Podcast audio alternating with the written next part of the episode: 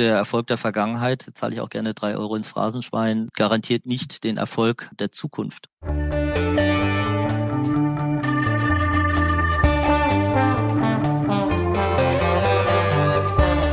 Alles neu, der Interview-Podcast aus dem Maschinenraum.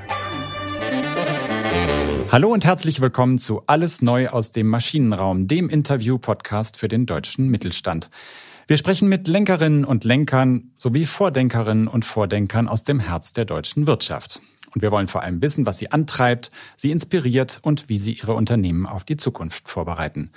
Mein Name ist Nils Kreimeier und ich bin Journalist beim Wirtschaftsmagazin Kapital. Und mein Name ist Tobias Rappers, Geschäftsführer des Maschinenraums, dem Innovationsökosystem für Mittelstands- und Familienunternehmen. Unser heutiger Gast ist Stefan Tahi, CEO von Duravit, dem Hersteller von Badkeramik mit Sitz im Schwarzwald. Mit Stefan haben wir darüber gesprochen, wie die Zukunft des Bads aussehen könnte und was man von der Zusammenarbeit mit Designern für den Erfolg mit Startup-Kooperationen lernen kann. Bevor wir in das Gespräch mit Stefan einsteigen, gibt Nils uns einen Überblick über die Geschichte von Duravit. Was bisher geschah. Als Georg Friedrich Horn im Jahr 1817 die Genehmigung für eine kleine Steingutfabrik im Schwarzwald bekommt, da gibt es den Markt noch gar nicht, auf dem sein Unternehmen einmal groß werden wird. Bäder in Privathaushalten sind damals noch weit entfernt. Die Fabrik in Hornberg produziert daher zunächst ausschließlich Geschirr. Schon Horns Söhne aber fügen der Palette dann Nachttöpfe hinzu, womit die spätere Grundidee von Duravit schon entworfen ist. Zu Beginn des 20. Jahrhunderts entwickelt sich das Unternehmen zu einem Anbieter sanitärer Spülwaren, also Badkeramik wie WC-Schüsseln. Duravit profitiert von einem Trend zur Hygiene, der sich in immer neuen Produkten fortsetzt. Badmöbel, Badewannen, Wellnesssysteme und Armaturen kommen hinzu, teilweise auch durch Zukäufe. Heute ist Duravit eine bekannte Marke und ein international aktiver Hersteller mit Standorten auf mehreren Kontinenten. Das Unternehmen hat im Jahr 2021 600 Millionen Euro Umsatz gemacht und beschäftigt insgesamt 6000 Mitarbeiterinnen und Mitarbeiter. Duravit ist mehrheitlich im Besitz der Unternehmerfamilie Greinert, in deren Vertretung Gregor Greinert den Aufsichtsrat leitet.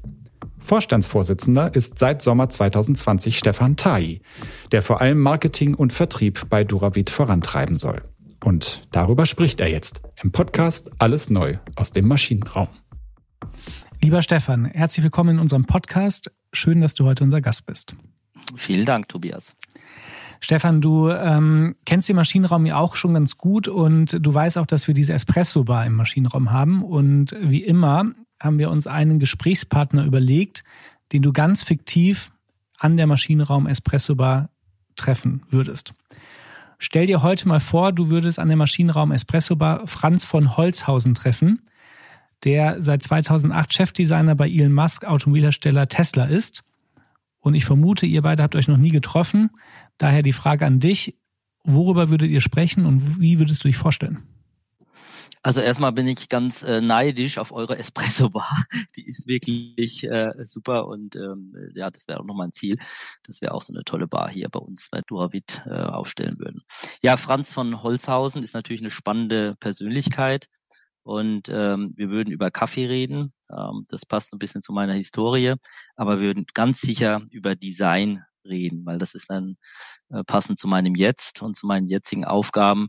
Und ich würde ihn fragen, na Franz, wie sieht denn der neue Tesla aus? Wie generiert ihr eure Design-Inspiration? Wie macht ihr das? Und ähm, das wäre, glaube ich, eine ganz spannende Diskussion, weil Design ist, glaube ich, das übergreifende Thema, was uns Tesla und äh, die Duravit verbindet. Auf die Frage, wie der neue Tesla aussehen wird, wird er wahrscheinlich nicht allzu viel sagen. Das, das weiß er wahrscheinlich selbst noch nicht. das könnte sein. Aber wir haben die Frage äh, ja auch deswegen so formuliert oder uns diese Person ausgesucht, weil sich in, in Tesla ja eigentlich zwei Dinge verbinden. Das eine ist ja ähm, die Frage nach dem äh, nach dem Design. Darüber würden wir auch gerne heute noch ein bisschen sprechen. Das andere ist ja aber auch äh, eine starke Innovationskraft, die diesem Unternehmen zugeschrieben wird. Und äh, wir würden heute mit dir auch so gerne ein bisschen darüber sprechen, was macht in, in der Branche, in der Duravit unterwegs ist, was macht da eigentlich den Kern von Innovation aus? Also in welche Richtung geht das? Ja, Design ist da schon äh, auch ein Thema, ne? weil äh, Innovation ähm, sich sicherlich auch verpackt werden muss. Ne? Von daher äh, wissen wir, dass unser Markenwert und äh, mit Sicherheit auch ein Vorsprung im Vergleich zu anderen das Thema Design bildet. Aber die Innovation wird natürlich auch über die Funktionalität mhm. getrieben und auch über das Thema Nachhaltigkeit. Und das würde uns auch, denke ich, mit Tesla äh, sicherlich ein Stück weit verbinden, wenn wir über Nachhaltigkeit reden. Ähm, da, das, das sind die Quellen. Ne? Funktionalität äh, beim WC, beim Bad, Materialien, Nachhaltigkeit, äh, das Thema Hygiene das ist auch ein Quell von Innovation. Wir erleben ja gerade äh, das Thema Pandemie und ähm, der Verbraucher wird immer sensibler, was äh, das Thema Bakterien anbetrifft, Viren.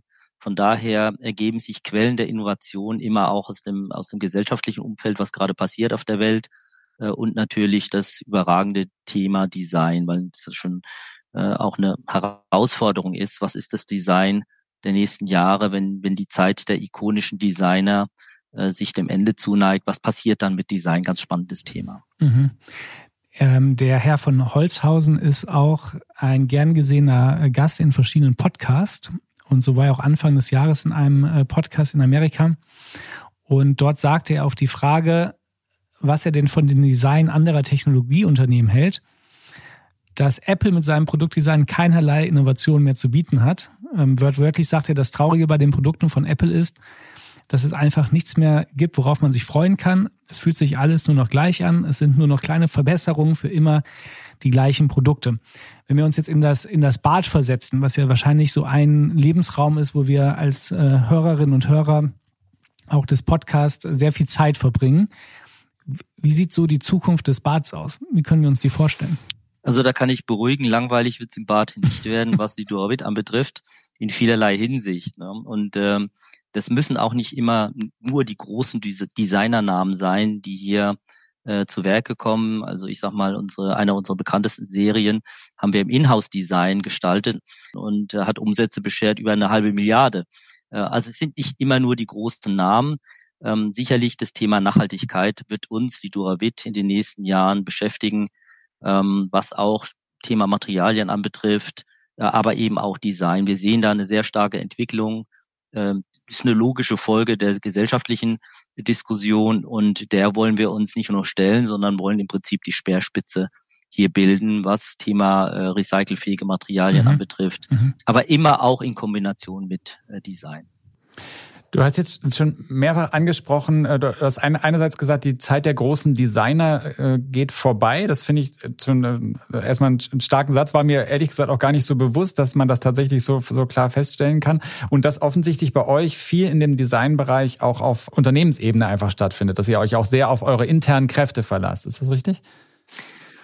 Also intern ja. Ähm, ikonische Designer. Ne? Das, mhm. das ist das, was ich, äh, was ich beobachte. Also ich sag mal, ich sehe natürlich einen Philip Stark, ich sehe äh, verschiedene andere Designer, die äh, am Himmel zu, noch scheinen. Aber was kommt danach? Wir arbeiten natürlich auch mit äh, nachfolgenden Generationen zusammen. Ähm, Bertrand Le Joly, Sebastian Herkner haben wir jetzt ähm, in, in, in, der, in der Zusammenarbeit. Aber wird daraus dann eine Ikone? Das ist ja die, die mhm. Frage. Und da bin ich eher skeptisch, ne? weil wir vielleicht ist die Zeit gar nicht mehr so, dass man, dass man sich zuspitzt auf, auf einen Menschen, sondern vielleicht gibt es ganz andere Möglichkeiten, Design ähm, zu erleben. Vielleicht sind es auch Markenkooperationen, die hier ein Stück weit wirken.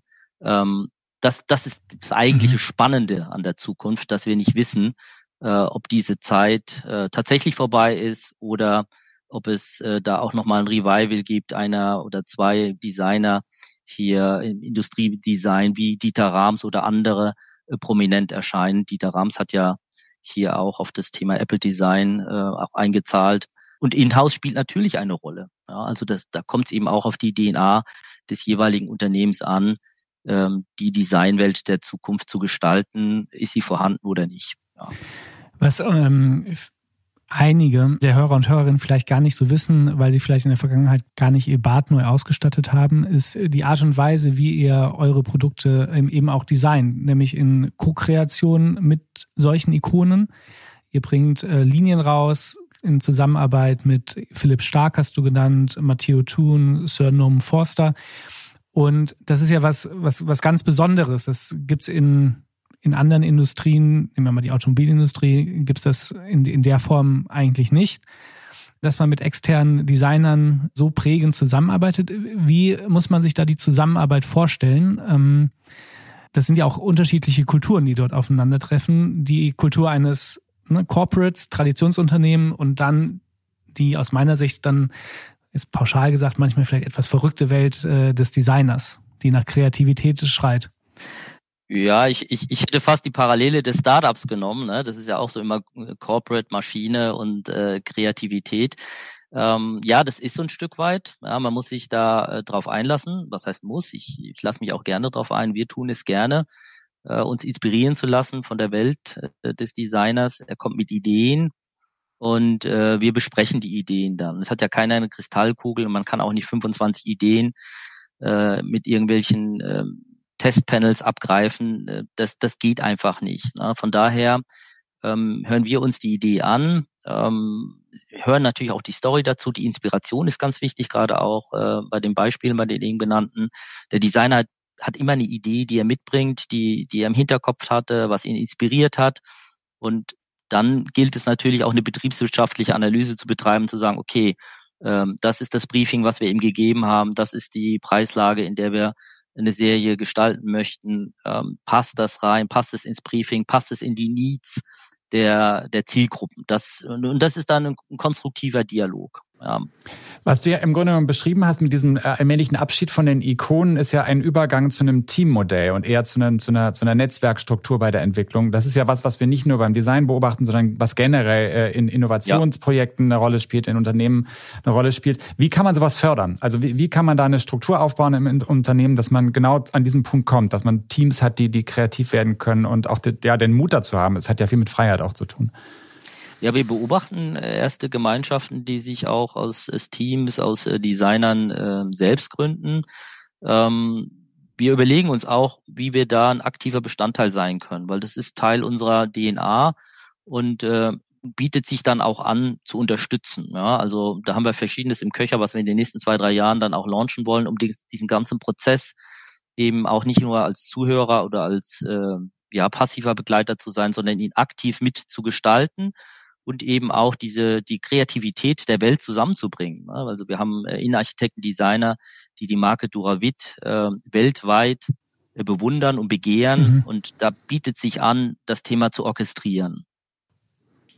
Und wie, wie macht man das? Also wie, wie genau wie genau läuft das ab? Ähm, es geht darum, auch Content zu teilen, ähm, Content äh, der Duravit, ähm, um diese Zielgruppe und Architekten und Designer sind für uns auch eine Zielgruppe, ähm, sie selbst zu inspirieren, ja, und, und dadurch, wenn man so will, ein Stück weit zurückzutreten und auch den Eigennutzen zurückzustellen, zu sagen, was kann ich eigentlich als Marke für ein Added Value leisten für euch auch, ja, und äh, wie können wir euch auch als Marke ähm, inspirieren, um dann eben auch eine Community zu begleiten, ja, weil wir wollen ja nicht nur äh, sozusagen das, das Eigeninteresse voranstellen, zu sagen, macht nur für uns was, sondern eben als Marke ähm, den Added Value auch hineinzubringen und dann eine echte Kooperation ähm, zustande zu bringen. So ein bisschen was wie, wie der Maschinenraum, ne? Mhm. dass man sagt, komm, wir sind hier eine Plattform, was können wir beitragen, was könnt ihr beitragen ähm, und wie können wir auch hier einen aktiven, äh, aktiven Part spielen in zum Beispiel einer Ausschreibung der Serie, ähm, wo wir sagen, ähm, lass es doch mal nicht auf einen zuschneiden, äh, wer könnte denn hier eine Rolle spielen? Das will ich mal so ein bisschen andeuten. Ja. Also wir wollen uns der, der Welt öffnen, der Netzwerke. Und wenn man sich so die äh, Funktionalität vom Bad anschaut, ähm, das ist ja quasi die andere Seite, die du ähm, auch gerade ja. benannt hast.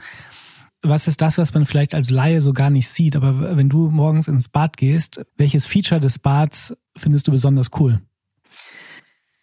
Das Bad ist ja aus unserer Perspektive, aus meiner persönlichen auch, äh, der, der wichtigste Raum im Haus oder in der Wohnung. Ne?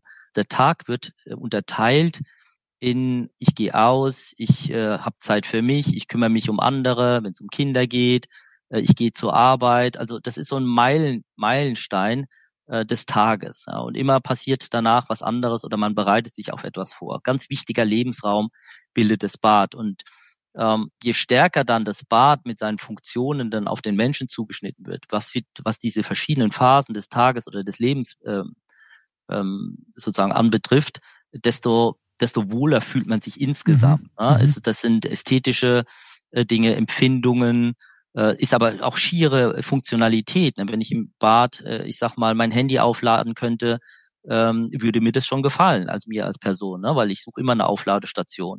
Äh, oder wenn Kabel nicht darum äh, fluscheln und äh, da ein Wirrwarr binden, sondern sauber aus einer Büchse kommen, wie man es schon aus dem Wohnbereich kennt, äh, fände ich das auch nett. Also es gibt Funktionalität, die sich auch verändern über die Zeit, wo das Bad eine ganz, ganz wichtige Rolle in unserem Leben spielt. Und die wollen wir aufgreifen, nicht mhm. nur die reine Hygiene. Ja. Jetzt kann ich mir vorstellen, ähm, dass in eurem Bereich Innovationen auch schnell an der Schnittstelle zu anderen Industrien passieren. Gucken wir uns Apple an und die Apple Watch, da geht es um das Tracking von Gesundheitsdaten zum Beispiel.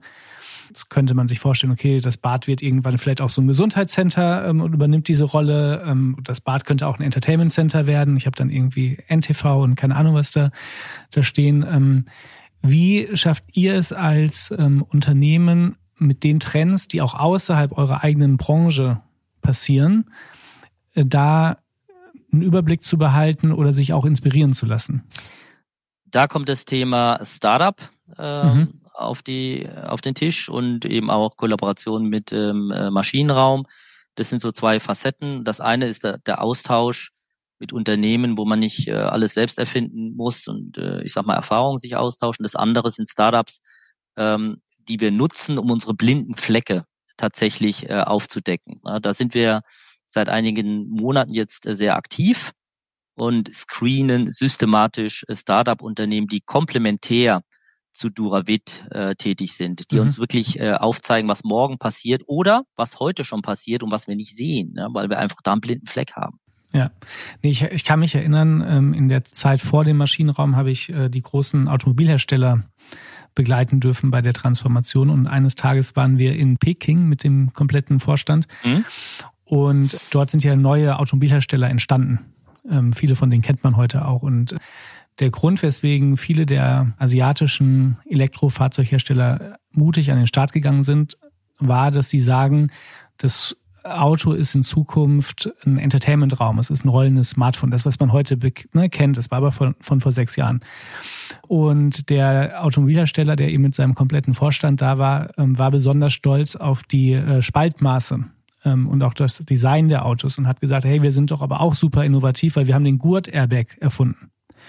Und da habe ich halt äh, gemerkt, dass da einfach Welten aufeinander klatschen und dass es sich halt lohnt, ähm, die Perspektiven auch aus anderen Industrien quasi einzunehmen, weil die Innovationen ja an der, an der Grenze zwischen Industrien stattfinden. Und, und daher die Frage, und ähm, ich bin großer Bartliebhaber und ich finde die Ästhetik schön, aber ich finde auch den funktionalen Gedanken und die Möglichkeiten, die, die es im Bad gibt, spannend und ähm, sehr gut zu wissen, dass ihr mit Startups kooperiert ähm, und offen seid für Impulse von außen, ähm, weil das ist ja nicht immer gegeben bei Traditionsunternehmen oder Unternehmen, die sehr, sehr erfolgreich im Status quo sind, wie ihr es ja auch seid.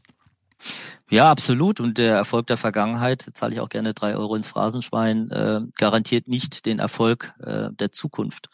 Und, ähm, und deshalb tun wir das. Ne? Also gerade jetzt auch medizinische Bereiche sind wir am ähm, äh, Nachdenken.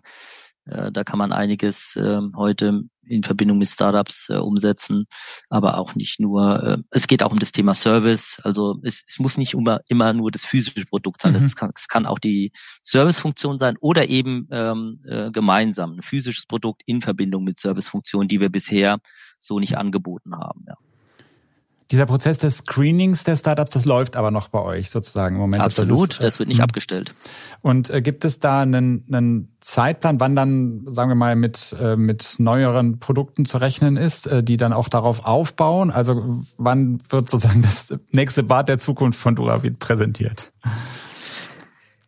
Ja, Zeitplan ist, äh, ist schwierig, weil man muss viele Frösche küssen, um dann äh, einen Prinzen zu finden. Und ähm, von daher ist es schwer vorherzusagen. Also ich ist ganz konkret, nächste Woche gucke ich mir wieder ein Unternehmen an, äh, im Monat so ein, zwei, äh, wo ich Kontakte aufnehme, ähm, einfach Gespräche führe und ähm, die ersten Auswirkungen in Verbindung mit Startups werden wir mit Sicherheit 2024 sehen. Ähm, wir haben ja ein, ein konkretes äh, Unternehmen schon übernommen, was jetzt nicht, wo ich jetzt sagen würde, ist Mature Startup, das ist die Bernsteinbad, ähm, die aber auch unterschiedliche Zielgruppen anspricht, auch ein ganz, ganz anderes Konzept hat der Herangehensweise an, an die Kundschaft. Von daher ist es schon auch ein Stück weit komplementär zu sehen, mhm. fast vergleichbar. Ja. Die, die Gefahr dabei ist ja, äh, stelle ich mir zumindest so ein bisschen vor, dass man äh, aufpassen muss, dass man den richtigen Trend erwischt, nicht? Weil da ist ja also von den Ideen, die man so hört, äh, was, was den Sanitärbereich angeht, aber auch den Küchenbereich, da denke ich manchmal, oh, da ist aber auch Firlefanz dabei. Also, dass man da sozusagen das erwischt, was dann auch wirklich wirklich das Kundeninteresse trifft. Und normalerweise arbeiten Startups ja immer so, dass sie vom Kunden herkommen. Erstmal äh, vom Kundeninteresse herkommen, den Kunden fragen, was will er eigentlich? Macht ihr das auch? Das ist eigentlich, ich sag mal, the beauty äh, von, von den Startup-Unternehmen, dass, dass sie sehr viel stärker auch ähm, am Kunden dran sind als wir. Wir haben ja ein Business-to-Business-Modell im, im Grunde und, und sind dafür, äh, ich sag mal, schon relativ dicht dran, weil wir mit Architekten zusammenarbeiten, mhm. mit Handwerkern, was ja auch Zielgruppen sind. Aber äh, Startup-Unternehmen, da gebe ich dir recht, sind ganz klar, ähm, ich sag mal, tummeln sich in der Kundschaft und kommen total vom Kunden her. Und das ist das Spannende, ja. Und ähm, von daher versprechen wir von den Zusammenarbeiten schon viel, muss ich wirklich sagen. Also es ist jetzt nicht nur ein äh, ein Etikett, was wir uns anheften, wo wir sagen, wir arbeiten auch mit Startups als Mittelständler zusammen, sondern es ist tatsächlich äh, Business von morgen. Welche Vorteile siehst du bei den Familienunternehmen, wenn es darum geht, sich auf den Weg äh, zu machen, mit Startups zusammenzuarbeiten, Designtreue zu haben ähm, und, und, und? Ja, da würde ich äh, gerne die Duravit äh, etwas spezieller äh, beschreiben, weil ich habe ja schon für andere Familienunternehmen äh, gearbeitet, auch schon für anonyme Aktienunternehmen. Die Duravit ist aber was ganz Besonderes. Ihr habt ja im Einspieler auch äh, das Thema äh, Eigentümerstruktur angesprochen. Und ich empfinde hier den vollen Rückhalt äh, der, äh, des Mehrheitsaktionärs und äh, das Unternehmen oder die Familie ist äh, sehr ich sag mal, aufgeschlossen, was dem Thema Startup anbetrifft. Äh, da ist Unternehmertum wird groß geschrieben. Ähm, es gibt in, in diesem Familien äh, Imperium auch nochmal tatsächlich DNA, was, ähm, was Startups anbetrifft. Hier gibt es auch noch andere Startup-Firmen, die tatsächlich gehalten werden. Also es gibt eine große Aufgeschlossenheit, ähm, Unternehmen äh, zu übernehmen, sich zu beteiligen und diese blinden Flecke dann äh, zu überwinden. Und das, das hilft natürlich ungemein. Das Vertrauen ist auch da beim Familienunternehmen, diese langfristige Orientierung, nicht unbedingt den Return on Investment äh, in bis zu einem Jahr habe ich schon erlebt, äh, in der Erwartungshaltung zu erleben, sondern zu sagen, das hat Zeit, das äh, sichert die Zukunft für die Kindeskinder der Duravit. Mhm. Mhm. Und äh, nicht nur für die Mitarbeiter, sondern auch für, äh, für die Eigentümer und für die Gesellschaft. Und, und das ist ein Stück weit das, äh, was wir eben verfolgen wollen. Das ist nicht nur ähm, ich sag mal, Startup-Unternehmen, äh, was Startup-Unternehmen anbetrifft, ein Thema, sondern eben auch Nachhaltigkeit. Der langfristige Gedanke zählt und nicht jetzt die kurzfristige Mark äh, oder den Return on Investment in zwei Jahren. Und das, das genieße ich sehr, den Rückhalt und äh, auch die Freiheitsgrade, die wir als Vorstand haben. Ja, es hört sich nach einer äh, schönen Symbiose an, den unternehmerischen Mut des Familienunternehmens mit der Zusammenarbeit mit den Designern und der Kreativität, mit der ihr Erfahrung habt, das, das quasi zu bündeln, um Duravit auch erfolgreich in die Zukunft zu bringen. Ähm, erfolgreich in die Zukunft zu bringen bedeutet auch immer, die, die Mitarbeiter natürlich mitzunehmen auf, auf diesem Weg und auch natürlich Herkunft und Zukunft sauber mit, äh, mit zu verbinden. Wie geht ihr da vor? Also es gibt natürlich das, die Vision ist das eine, dort, wo man heute steht, ist das andere und sich da auf den Weg zu begeben, ist das Schwierigste tatsächlich, aber auch das Wichtigste sozusagen.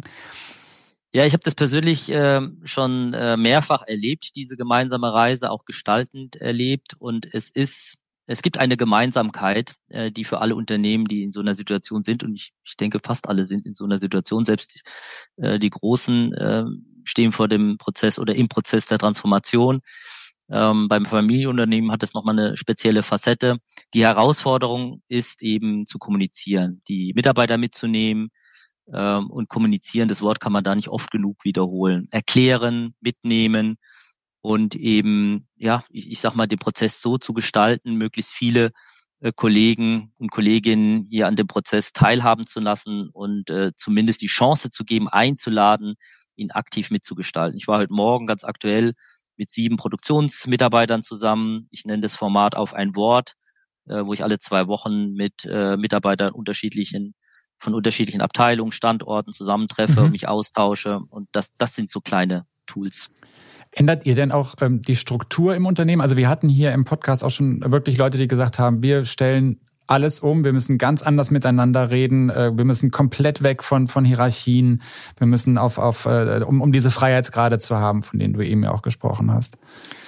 Ja, wir gehen hier äh, evolutionär vor, nicht revolutionär. Äh, muss auch jede, jedes Unternehmen seine eigene Lösung hier finden. Äh, wir verändern sehr viel Strukturen. Jetzt in den fast zwei Jahren, äh, um Beispiel zu geben, haben wir in, den, äh, in der Zentrale Jahrhundert Positionen verändert. Ja, entweder der Berichtslinien, den Aufgaben. Und das ist für so ein mittleres Unternehmen schon ein Brett, mhm. 100 Positionen zu verändern. Also wir tun viel dafür, was Strukturen anbetrifft, aber fast noch wichtiger ist es eben das Thema Kommunikation, dann auch Prozesse zu schaffen, die den Strukturen folgen. Das ist schon eine Herausforderung. Und das, das geht auch nicht ohne Geknirsche. Also das ist nicht immer heiterer Sonnenschein. Wo knirscht's denn da? die Vorlage habe ich mir, glaube ich, selber gegeben. ja, weil es ist, es ist natürlich auch immer den Need for Urgency zu beschreiben, zu sagen, okay, warum muss ich mich denn jetzt verändern? Ich, ich, es läuft doch alles gut und äh, die Umsätze da, Gewinne sind da. Warum gibt's eigentlich als Mitarbeiter sich die Frage, ähm, warum, warum soll sich was verändern? Ne? Das ist das eine. Das andere ist, wenn, wenn du was veränderst, wisst ihr ja auch, ist immer, und alle, die den Podcast hören, wissen das, äh, kommen Ängste äh, zutage. Dann bin ich als Mitarbeiter noch dem, äh, kann ich mich dem sozusagen stellen, was von mir gefordert wird. Ähm, kann ich das noch leisten? Oder oder habe ich hier Nachteile? Und und und. Also es hat viel auch mit Ängsten zu tun. Die muss man einfach ernst nehmen. Das ist äh, das ist einfach ganz normal. Und viele Fragen beantworten weil, weil du gesagt hast mhm. Nils wo knirscht es? Viele viele Fragen beantworten ähm, und und äh, ja eben den Schlüssel zur Kommunikation zu suchen. Übt ihr euch auch da drin, ähm, den Kunden noch besser zu verstehen? Ja, wir, wir haben einen sehr starken Dialog, ähm, was unsere verschiedenen Kundengruppen anbetrifft. Und wir haben ja diese Besonderheit, dass wir mindestens drei haben, die Handwerker, ähm, die uns empfehlen, dann eben Architekten und Endkonsumenten. Und äh, wir tun das auch über neue Formate, ja, dass wir sagen, okay, ähm, sozusagen unbefangen, wie siehst du uns, was, was erwartest du? Äh, um dann noch stärker Tuchfühlung zu bekommen. Ne? Mhm. Weil ich, ich meine, wir haben viele Daniel Düsentriebs im Unternehmen, die sehr erfinderisch sind und sehr viel ähm, auch an Innovation gestalten. Äh, noch besser ist es dann, wenn der Flicken aufs Loch kommt und da eben auch der Kunde nachgefragt hat. Hm, jetzt haben wir ähm, von den drei Strängen, die du am Anfang genannt hast, haben wir, glaube ich, zwei behandelt. Wir haben über Design gesprochen, wir haben über Funktionalität ja. gesprochen. So, jetzt fehlt noch das Material, was ja sehr im, eng im Zusammenhang stand mit Nachhaltigkeit. Ja. Ähm, kannst du da mal uns ein Gefühl für geben, was da passiert und äh, was oder was da passieren muss vielleicht auch in einem Unternehmen wie dem euren?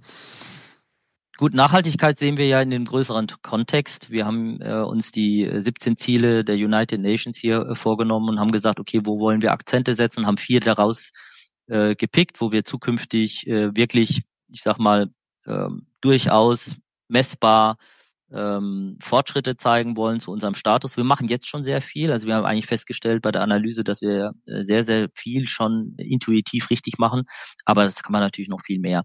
Äh, wir haben ein ganz hervorragendes Setup, irgendwie auch unbewusst gewählt, local für local, mhm. dass unsere Standorte überwiegend sich aus, den, aus dem Umfeld bedienen, was Ressourcen anbetrifft und eben dann äh, auch äh, lokale Konsumenten versorgen und nicht aus einer weltweiten Fabrik sozusagen alle Produkte rund um den Globus geschippert werden. Da beneiden uns viele drum, haben wir schon vor Jahren äh, diesen Grundsatz gewählt. Materialien, äh, A ist Keramik schon mal ein, ein, nachhaltiges Material. Wir geben ja lebenslange Garantie auf viele unserer Produkte. Ähm, das ist also keine Wegschmeiß- äh, oder Wegwerfgesellschaft, äh, die wir hier äh, fördern, sondern wirklich äh, Produkte einzusetzen, die ein Leben lang ähm, ja ihre Funktion erfüllen. Wir kümmern uns um alle Materialien, die äh, was Holz anbetrifft, äh, Nachhaltigkeit hier, wasserbasierte Lacke, also alles, was machbar ist im, im Hinblick auf äh, Materialien, wird geprüft und wird dann auch äh, umgesetzt. Wir werden jetzt in diesem Jahr ähm, die ersten recycelfähigen äh, Duschwannen äh, anbieten. Von daher wollen wir hier die Speerspitze bilden und nicht äh, das letzte, der letzte Wagen im Zug sein. Ja, wir kommen jetzt so langsam zum Abschluss des äh, Podcasts und ähm, zum Ende gibt es immer noch drei Fragen an dich. Ähm, die erste Frage wäre, was lernst du gerade, was du noch nicht so gut kannst? Das ist einfach zu beantworten, das Kochen. Habe jetzt den ersten Kochkurs gemacht, äh, bin auch begeistert. Jetzt geht's ums Üben. Ja. Und was war das erste Gericht? Ja, das war tatsächlich, äh, wie heißen die, diese italienischen Schnitzelchen, äh, die mit, ah. ähm, mit äh, Salbei, nee. äh, ja, Saltibocca, genau. Ja. ja. Gut. Also ging ganz einfach, also mit dem Koch zusammen, der hat's dann mhm. äh, gezeigt. Ähm, das ging ganz einfach. Habe ich auch schon einmal nachgekocht. Die äh, zweite Frage, die ist mir tatsächlich gerade spontan gekommen, weil ähm, ich dir ja auch bei LinkedIn folge und irgendwann hattest du mal einen Post gemacht. Du machst ja sehr schöne Posts auch über ästhetisch anspruchsvolle Gebäude, weil ihr eure Bäder natürlich auch fotografiert.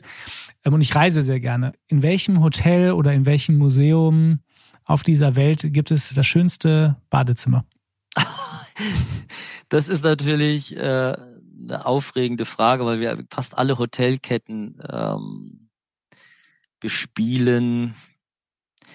Ich habe neulich eins gesehen in Shanghai. Ich kann jetzt den Namen nicht wiederholen. Also das fand ich schon herausragend. Das war vom Kollegen, äh, der dort verantwortlich ist. Der hat mir das Bild geschickt. Kann ich gerne nochmal äh, dir privat zukommen lassen. Mhm. Leider jetzt im Podcast nicht, aber das hat mich beeindruckt. Ich habe schon viele gesehen, natürlich über Bilder, das eine oder andere auch physisch erlebt, aber das Thema Shanghai war schon herausragend. Ich meine, gerade in Asien entstehen natürlich auch so viele neue, neue Objekte und, ähm, und da wird natürlich auch das große Schar von Innenarchitekten, die sich da austoben. Da ist auch ein Hub in, in, ja. von Architekten in Shanghai.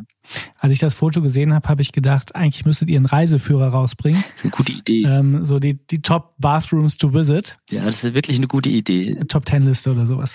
Ja, weil das Bathroom ist auch, ein, äh, ich sag mal, ganz wichtig für viele Menschen ne, im Hotel, ja. um sich wohlzufühlen. Ne. Ich gucke als erstes, wenn dienstlich oder privat, gucke ich als erstes ins Bad und denke, ja, hier bin ich. Oder ich denke, hätte besser sein können. Mhm. Es ist ein sehr, sehr guter, äh, guter Proxy, wie das Hotel auch sonst vom, oder auch das Museum oder sowas, ne, äh, vom, vom ja, Design absolut. ist äh, wie die Schuhe bei der Kleidung. Die letzte Frage ist äh, weniger äh, kreativ, weil wir die jedem Gast stellen. Und zwar diese, welches Kapitel des Familienunternehmens möchtest du mal geschrieben haben?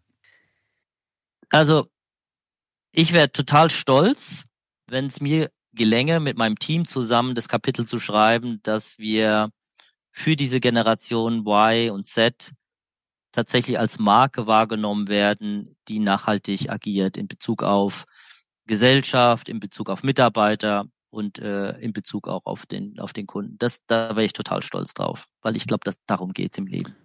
Ganz vielen Dank, Stefan Thay. Vielen Dank für das Gespräch. Ja, ich danke euch. Danke euch. Vielen Dank, Stefan. Ja, liebe Zuhörerinnen und Zuhörer, vielen Dank, dass ihr auch heute wieder dabei wart. Wir hatten zu Gast Stefan Tai, den CEO von Duravit. Ich habe äh, unter anderem gelernt, dass die Zeit der großen Ikonen im Design offenkundig vorbei ist. ist. Auf der einen Seite ist das schade, auf der anderen Seite, also wenn das so stimmt, äh, auf der einen Seite ist es schade, auf der anderen Seite heißt das natürlich auch, dass dieser Netzwerk- und Teamgedanke, den wir in vielen Unternehmen und in vielen Bereichen beobachten, offensichtlich auch im Design einzieht. Interessante Geschichte werden wir bestimmt auch noch in anderen Podcast-Folgen drauf äh, zu sprechen kommen. Falls ihr Vorschläge habt, mit wem wir sprechen sollten, welche Themen für euch interessant sein könnten, schreibt uns gerne. Wir freuen uns immer über eine Mail an allesneu.maschinenraum.io. Ihr könnt uns auch gerne bei LinkedIn schreiben.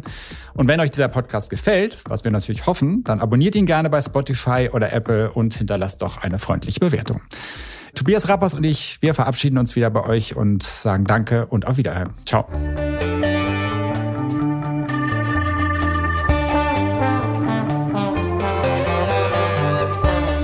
Alles neu, der Interview-Podcast aus dem Maschinenraum.